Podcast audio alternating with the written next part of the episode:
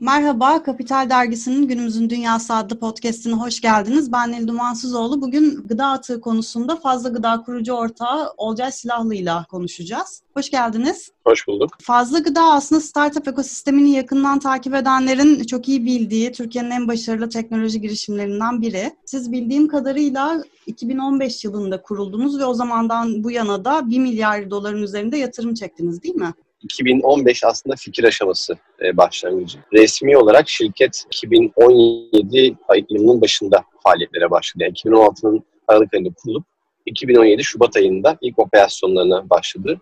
Dolayısıyla aslında bir 3,5 yıllık bir şirketiz diyebiliriz.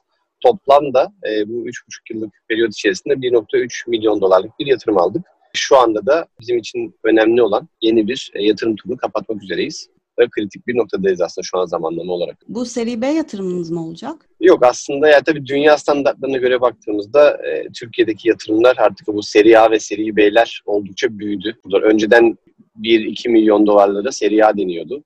Şu anda artık 2-3 milyon dolar bandı seed dediğimiz tohum noktasına düşmüş durumda. Biz 3 yıl önce bu yolculuğa çıktığımız zaman hani 200-300 bin dolarlar tohum gibi geçiyordu ama şu andaki tur hala tohum sayıdır. Yaklaşık 2 milyon euro civarında bir e, turu kapatıyor olacağız yakında inşallah. Peki haberlerinizi bekliyoruz o zaman. Teşekkürler. Kısaca siz bu girişimi nasıl kurdunuz? Onu da anlatın isterseniz. Dinleyicilerimiz biraz daha yakından tanısın sizi. Neden böyle bir alan seçtiniz aslında? Benim en ilgilendiğim nokta bu şu anda. Evet. Tabii yani şöyle ki Birleşmiş Milletler'in ortaya koymuş olduğu 17 tane sürdürülebilir kalkınma hedefi var. 2030 hedefleri. Şimdi tabii aslına bakarsanız dünyada çeşitli dönemlerde yıl yıl e, farklı farklı hedefler konuyor. Sonra 2050 hedefleri olacak muhakkak ki. Ben de 2014 e, yılının sonlarında Dublin'de One Young World zirvesine Türkiye'den delege olarak gittiğimde bu 2030 hedeflerinin ön lansmanını dinleme şansım oldu. E, ve çok heyecanlandım. Heyecanlanmanın ötesinde aslında asıl olay sorumluluk duygusuydu. Neden? Çünkü biz gittiğimiz zaman genelde bu alanda yani sosyal girişimcilik ve etki girişimciliği ve sürdürülebilirlik temalarında bazı güzel global işleri dinledik. Fakat hani Türkiye'den iyi bir örnek olarak hiç yoktu. Bu hedefleri de dinleyince 2030 hedeflerini de ben artık hani madem böyle bir şey var ben yapayım Türkiye'de bir örnek oluşturayım gibi bir duyguyla döndüm. Bir sorumlulukla döndüm ve aslında bir süremi yani bir, bir buçuk yıllık süreyi araştırarak geçirdim. Yani 2000 14'ün sonunda bu e, hedefleri duymamın üzerine aslında 2015'in birinci çeyreği gibi diyebiliriz. Kendime gıda atığı temasında bir şeyler yapma hedefini koydum aslında. Bundan sonra da tekrardan bu One Young World zirvesine gittim. Bir sonraki yıl Avrupa koordinatörünü yaptım bir süre bu komitenin. Tayland'daki zirveye katıldım. Gene Türkiye'den iyi bir örnek yoktu. Bunun üzerinde artık yaşım da 28'di ve bu zirve bu arada 30 yaş altı gençler için sadece bir zirve. Sürdürülebilirlik temasına çalışan. Dolayısıyla 28 yaşında döndüğümde artık hani yapmam lazım deyip yolculuğa koyulma kararı aldım. Kaç tane amaçla yola çıktık. E, bunlar tabii öncelikle şunu söyledim aslında. Etki odaklı bir iş modeli olmalı. Sürdürülebilir bir finansman yapısı olmalı. Ölçeklenebilir olmalı ve kalbine teknoloji olmalı e, dedik. Yani bu fikirden evvel bunlar vardı aslında konuştuğumuz ve bunlar 17 tane sürdürülebilir kalkınma hedefinden seçtiklerimizde 4 tane var. Hitap etmeli ve bizim ana olarak da aslında direkt olarak 12.3 gıda atının %50 oranında azaltılmasıdır. Ve bizim şirketimizin de kuruluş ve hala devam eden operasyon misyonu gıda atığı kaynaklı karbon ayak izini %50 oranında azaltmaktır. Dolayısıyla bu e, amaçla yola çıktık. Kişisel anlamda ayrıca da iki tane daha ilave hedefim vardı.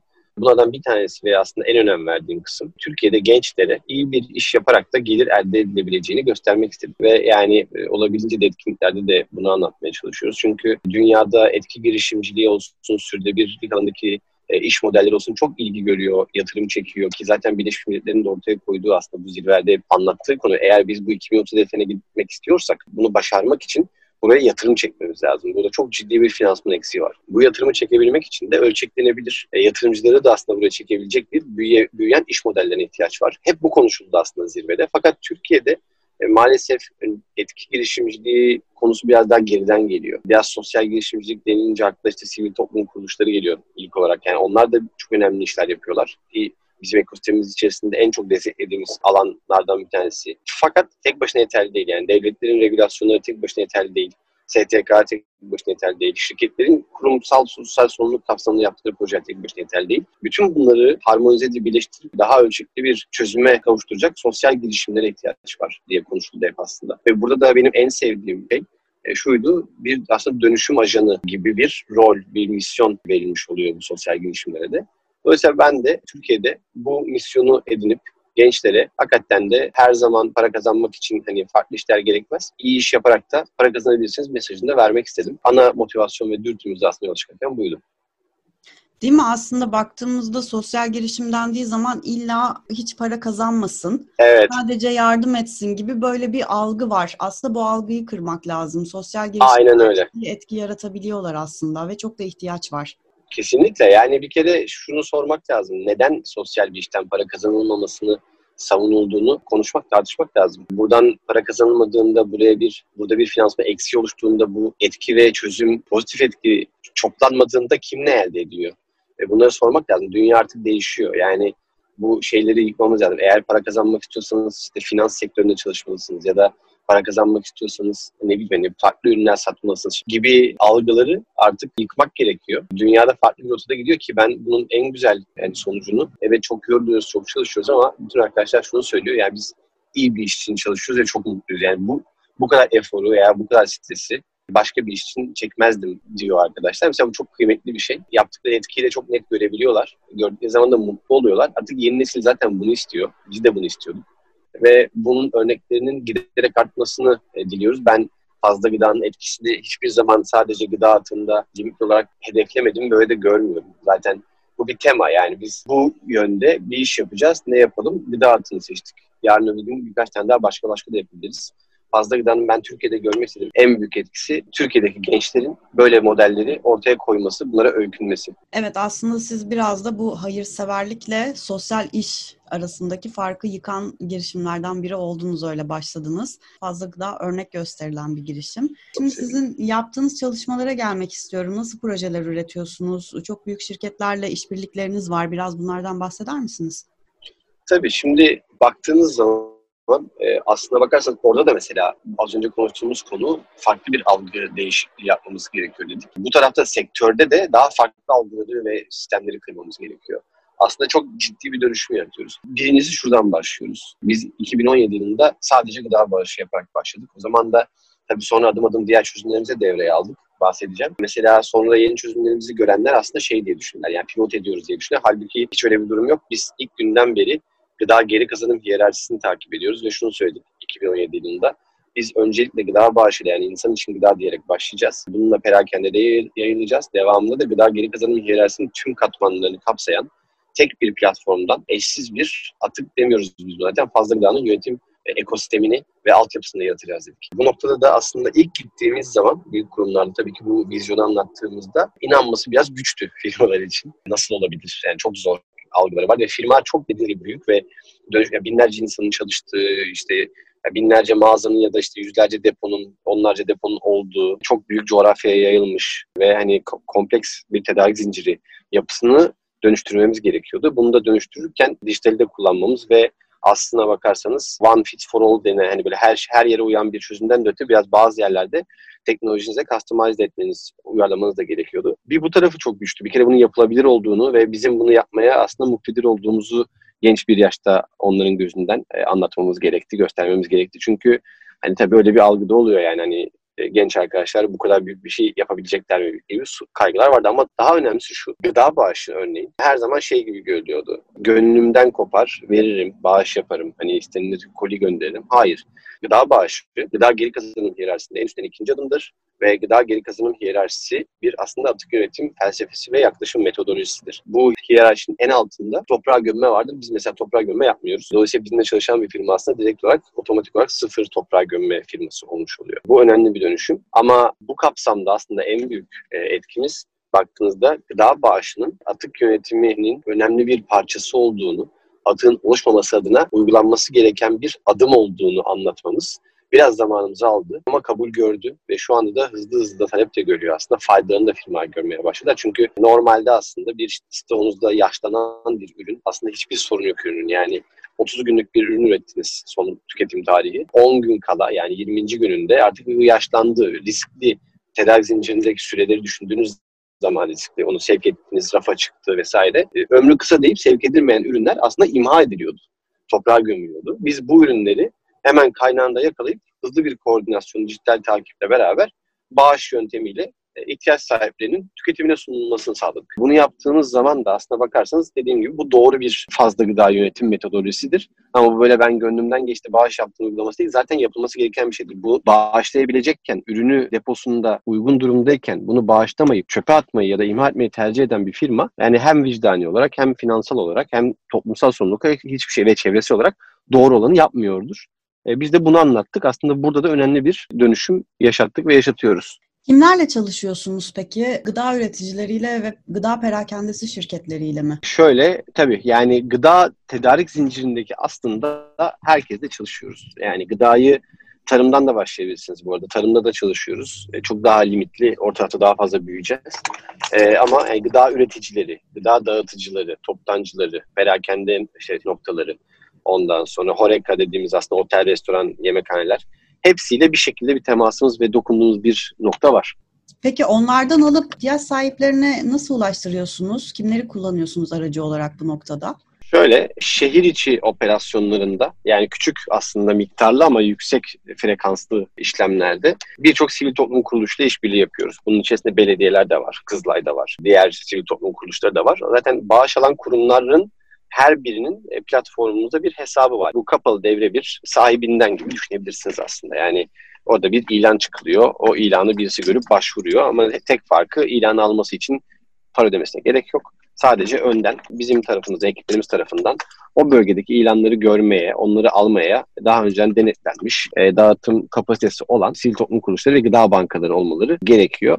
Dolayısıyla bu yönde olan kurumlar bunu görüyorlar ve her gün aslında gördükleri bu ürünleri başvurup onay koduyla beraber gidip yerinden teslim alıp ihtiyaç sahiplerine dağıtıyorlar.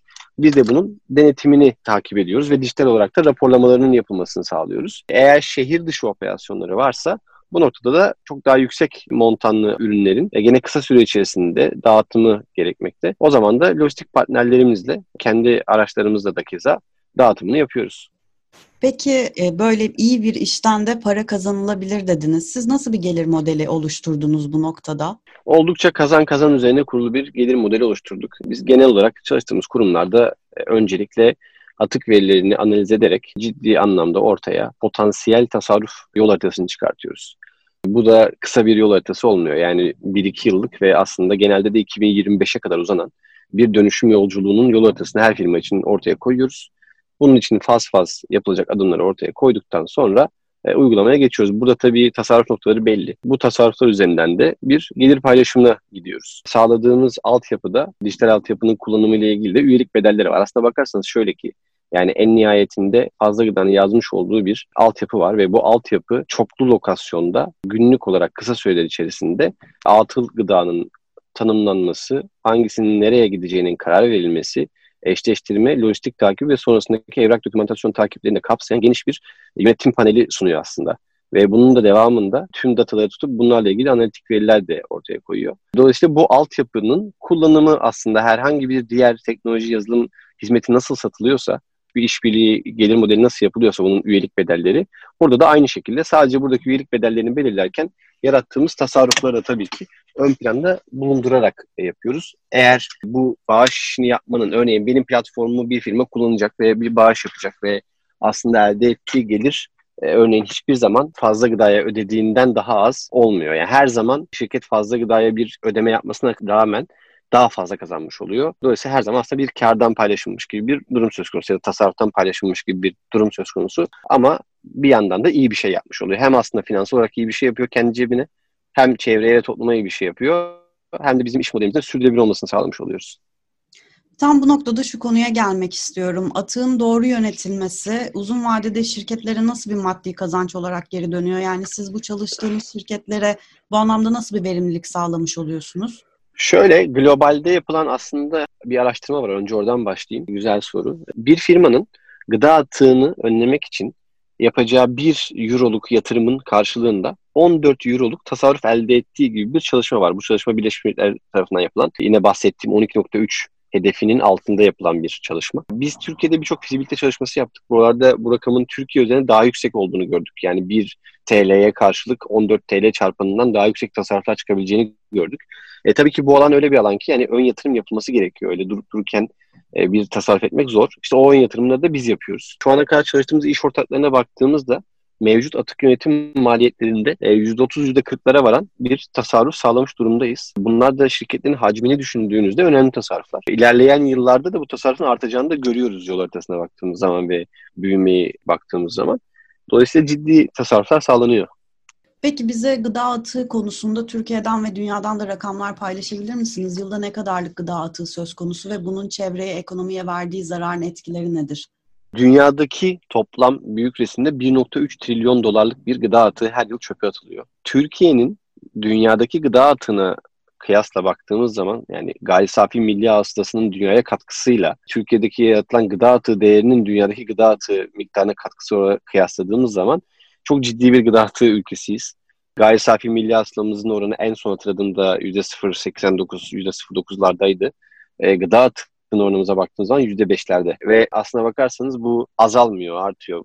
Nüfusla beraber de, de artmaya devam ediyor. Daha çok baktığımızda gelişmekte olan ülkelerde gıda atığının daha ağırlıklı olarak tedarik zincirinde oluştuğunu, bu arada ağırlıklar hafif ağırlık kaymaları var. Yani %50'ye yakın böyle çok eşite yakın kırılmış bir kırılım var. Şöyle ki %51, %52'si gelişmekte olan ülkelerde tedarik zincirinde oluşuyor atın. %48-49'u ev içinde oluşuyor. Gelişmiş ülkelerde de %51, %52'si ev içinde, diğer kalan kısmı da tedarik zincirinde oluşuyor gibi düşünebilirsiniz. Ve biz hep ilk günden beri şunu söylüyoruz. Gıda atının tek bir sebebi yok, tek bir çözüm yok. Burada tedarik zinciri ve değer zinciri boyunca birçok yerde dokunmak gerekiyor, birçok çözüm gerekiyor. İşte biz bu noktada fazla gıdada aslında bu birçok çözümü tek bir havuzda, tek bir ekosistemde toplamaya çalışıyoruz. Adım adım da aslında öğrenerek öğrenerek bu çözümleri de ekleyerek devam ediyoruz. Şimdi bu söylediğiniz şey çok ilginç aslında. Biz israfa çok hassas bir milletiz. Çocuklar da öyle yetiştirilir. arkandan ağlar bak yemezsen diye. Neden böyle rakamlar çıkıyor? Biz nerede yanlış yapıyoruz acaba? Ya bu bahsettiğiniz kültürel hani israfa biz duyarlıyız evet. E, yani söylem olarak öyleyiz ve ilginç bir durum tespiti aslında bu diye düşünüyorum. Ben de biraz şaşırıyorum bu konuya. İnsanlar ve kurumlar da böyle bu arada. Yani tabii kurumları da sonuçta insanlar yönetiyor. Attığına ikna değil. Yani at çöpe attığına ikna değil ya da görmezden gelmeye kendilerini alıştırmışlar. Mesela bir firmaya gittiğiniz zaman da aynı şeyi görüyorsunuz. Evden aynı şeyi görüyorsunuz. Bir anket yaptık geçen sene. Biz yapmadık. Ortak bir şirketler havuzunda özellikle tavsiye edilen tüketim tarihi ve son tüketim tarihi konusundaki son tüketicinin algısını ölçen, farkındalığını ölçen bir anket çalışması yaptık. Bu konuda da regülasyonel değişiklikler öneriyoruz çünkü Tarım Bakanlığı'na da. Burada mesela şunu gördük örneğin. Dediğim gibi %48, %49 örneğin ev içerisinde atık var. Fakat hane halkına sorduğun zaman en büyük atığın restoranda olduğuna inanıyorlar. Halbuki istatistik olarak öyle değil. Restorandaki atıklar evden daha az gibi gerçekler var. Ondan sonra kurumlara gittiğiniz zaman mesela konu, ilk konuşmalarımızda genelde şunu çok gördük. Ya bizim atığımız yok. Böyle e, iddialı bir söylem karşımıza çok sık çıktı. Biraz daha bunu sorguladığınız zaman az atığı var ve genelde de sektörde atık ciroya oranla firmanın e, sektörüne göre ürün kategorisine çok değişmekle beraber %0.2 ile %3, %3.5 arasında salınan geniş bir bant var. Yani 1 milyar lira ciro yapan bir firmanın %1 çöpe atıyor olması demek zaten hani yok denilecek bir miktar olmadığını hepimiz biliyoruz. Bunlar bir çok uzun konuşmalarla ortaya çıkan şeyler. Şunu da görüyoruz. Kanıksanmış. Yani onu atmak o zaten normal. Yani o zaten işin doğası gereği atıyorum ben onu. Yani yıllardır atıyor çünkü. Yani 20 yıldır, 30 yıldır atıyor. Artık o onun gözüne batmıyor. E, Avrupa'da tabii böyle değil. Amerika'da böyle değil. Neden böyle değil? Bu altyapılar, bu farkındalıklar 40 yıl önce oturmuş. Bizim kültürel yapımızda bir sıkıntı yok. Yani insani olarak israf etmenin ne kadar iç acıtan bir şey olduğunu tüm Türkiye biliyor. Altyapımız ve günlük yaşayış şeklimiz ve kurumların da yapısı maalesef bu atığa sonuç verdiği için bu da alışılmış ve kabul olmuş. Dolayısıyla o sanki atılan şey atılmıyormuş gibi bir algı var özetle. Şimdi sizin bu anlattığınız şeylerle ben kendi hayatımda bir gözden geçiriyorum. Aslında yaptığımız çok büyük yanlışlar var. Çünkü daha geçen gün markete gittim. Şöyle bir şey, o gün tüketecek olsam bile örneğin bir yoğurt alıyorum. Hangisinin son kullanma tarihi daha ileri ise onu alıyorum. Halbuki diğerinin 5 gün var, diğerinin evet. bir hafta var. Onu alırken sanki bir şekilde kazıklanıyormuşum gibi bir his evet. oluyor. Aslında evet. rafta bırakarak çok büyük bir zarar veriyorum. Benim Doğru. herkes yapıyorsa o bir şekilde Doğru. atık olarak kalıyor. Bu anlamda sizin de belki hayatınızda değişen şeyler olmuştur işin içinde oldukça. Çünkü her gün yeni bir farkındalık kazanıyoruz. Siz hem kendi hayatınızdan örneklerle neleri değiştirdiğinizi anlatabilir misiniz? Hem de dinleyicilerimize gıda atığını yönetme konusunda neler yapabileceklerine dair tavsiyeler verebilir misiniz? Yani şöyle, burada çok ince bir çizgi var. Ben aslında 2017'den beri bu yolculuğa çıktığımızda ekip içerisindeki konuşmalarımızda da bunu konuştuk İşin bir aktivizm tarafı var. Aktivizm tarafına girdiğiniz zaman düşünceleriniz çok fazla konuya bireysel hayatınızda yoğunlaştığı zaman çok uç noktalara gidebilirsiniz. Şey örnekleri var Avrupa'da. İşte bir yıl boyunca, iki yıl boyunca işte çöpten beslendi ama bilerek yani deneysel olarak. Çünkü bu konuya çok hassaslaşmış ve çok derinine girmiş. Ben onları da o kadar hani tabii ki sağlıklı bulmuyorum. İyi bir şey yapmayı üzerimizdeki yani farkındalığı artırarak, sorumluluk duygusunu artırarak, bilinç seviyesini artırarak yapmak lazım ama stres seviyesini artırarak değil. Sadece dikkatli, bilinçli e, tekrardan gözden geçirmek lazım. Bence en önemli noktalardan bir tanesi bu. Diğer türlüsü o kadar sağlıklı olmadığı gibi realist de olmuyor. Ama mesela neler değişti? Evet yani önceden bir işte üniversite ortamında örneğin baktığınız zaman daha gençlikten geri gelelim. Şimdi iş ortamında da bunlar oldu geçmişte. Atıyorum pizza sipariş verecekseniz orada kalacak mı kalmayacak mı diye bakın. Biz mesela konuya şöyle de bakmaya başladık. Sadece kalıp kalmıyor değil. Yani daha fazla yersiniz kalmaz ama o da iyi bir şey değil. Sağlıksız fazla tükettik bu sefer. Ya biz atığa mesela sadece tabakta kaldı olarak da bakmıyoruz. Gerekli kadar aldık mı almadık mı? Bu bilinç çok oturdu. Dolayısıyla mesela hiç şey de demiyoruz yani aman kalmasın şunu bitirin gıda atığı olmasın değil. Bir insan doyduysa daha fazla da yemesin zaten yani o da ayrı bir konu. Evimizde baktığınız zaman alışverişlerimizi tabii ki daha düzenli yapmaya başladık. Doğal olarak bazı şeyler e, gelişmeye başlıyor. Yani benim evimde hazır yemek çok olmaz. Biz hep evde yemeğimizi pişiririz yeriz. Ve bitmeden de hani diğeri ne yani bir şey çöpe dökülmez yani yemek olarak. Mesela önceden dökülüyordu. Hatırlıyorum tencerenin dibinde bir şeyler kalırdı ederdi. Ama şu anda çok daha hassas. Yani koruyucu kaplara buzdolabına koyup kalanları kullanıyoruz. Ben işe çoğu zaman evden pişmiş yemekle sefer tasımına gidiyorum. E, gibi bu tarz alışkanlıklarımız çok fazla değişti. Bunlar açıkçası zorlama bir hissiyatla değişmedi. Yani zaman içerisinde farkındalığın artması ile ve yani gördüğünüz şeyi gönlünüzün kabul etmemesiyle de gelişen şeyler. Önemli olan dediğim gibi daha fazla dikkat etmek. Peki geri dönüşüm konusunda neler yapılması gerekiyor? Örneğin oldu ki bozuldu. İşte bir süt aldık, yoğurt aldık, sebze sebze aldık bozuldu. Onları ayrıştırarak mı doğaya kazandırmak gerekiyor? Orada ne yapmak? Burası, burası biraz derya deniz. Fazla Gıda'nın Insta Fazla Gıda diye bir Instagram sayfamız var. Dinleyicilere takip almalarını öneririm. Yani muz kabuğundan ne yapılırdan tutun da işte kahve posasından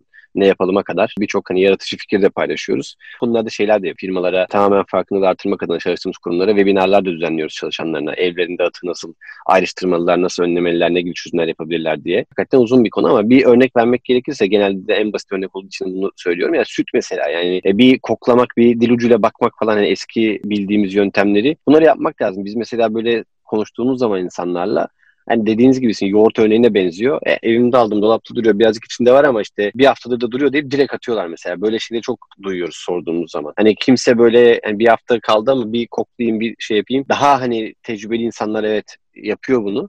Ama gençlerde mesela çok fazla atma alışkanlığının olduğunu görüyoruz. En azından tat duyu testi deniyor genel olarak. Ürünleri atmadan evvel evde bir bu tat duyu testini yapmak lazım. Bir ürünün TTT'si geçmişsi örneğin en çok bilinen yanlış. Tavsiye edilen tüketim tarihi geçen bir ürün bozulmuş değildir. Aksine yani hiçbir sorun yoktu. Zaten tavsiye edilen tüketim tarihi verilmesinin sebebi riskli olmamasıdır. Sadece en iyi lezzet, en iyi işte kıvam neyse artık en iyi performans alacağınız zaman geçmiştir. Ama son tüketim tarihi varsa bir ürünün o artık riskli statüsüne girer. Onlar bile bu arada yani son tüketim tarihi geçmiş bir ürünün bile aslında yani bir gün geçti, iki gün geçti bir kontrol edilmesi lazım bir şey olmuş. Çünkü o bir önlem. Genelde firmalar da bu testleri yapıyor. Mesela Nordik ülkelere baktığınız zaman son tüketim tarihi geçmiş ürünlerin satıldığı marketler var. Bu ürünler hala satılabiliyor ve satılabilmeli. Bunlar bir önlem ama tüketicinin sorumluluğunda olmalı. Tüketici bunu kontrol etmeli diye düşünüyorum. Şu an tabii daha erken böyle şey için Türkiye'de daha fazla farkındalık gerekiyor. Ama en basit söyleyebileceğim şey o tat duyu testini yapmak lazım. Peki Olcay Bey çok teşekkür ederim katıldığınız için. Bize çok faydalı bilgiler ben verdiniz. teşekkür ederim. Güzel haberlerinizi bundan sonra da bekliyoruz. Fazla gıdayla da tekrar tekrar konuşmak isteriz gıda adı konusunda. Teşekkürler. Görüşmek ben de tabii ki memnuniyetle. Görüşmek üzere. Sağ olun.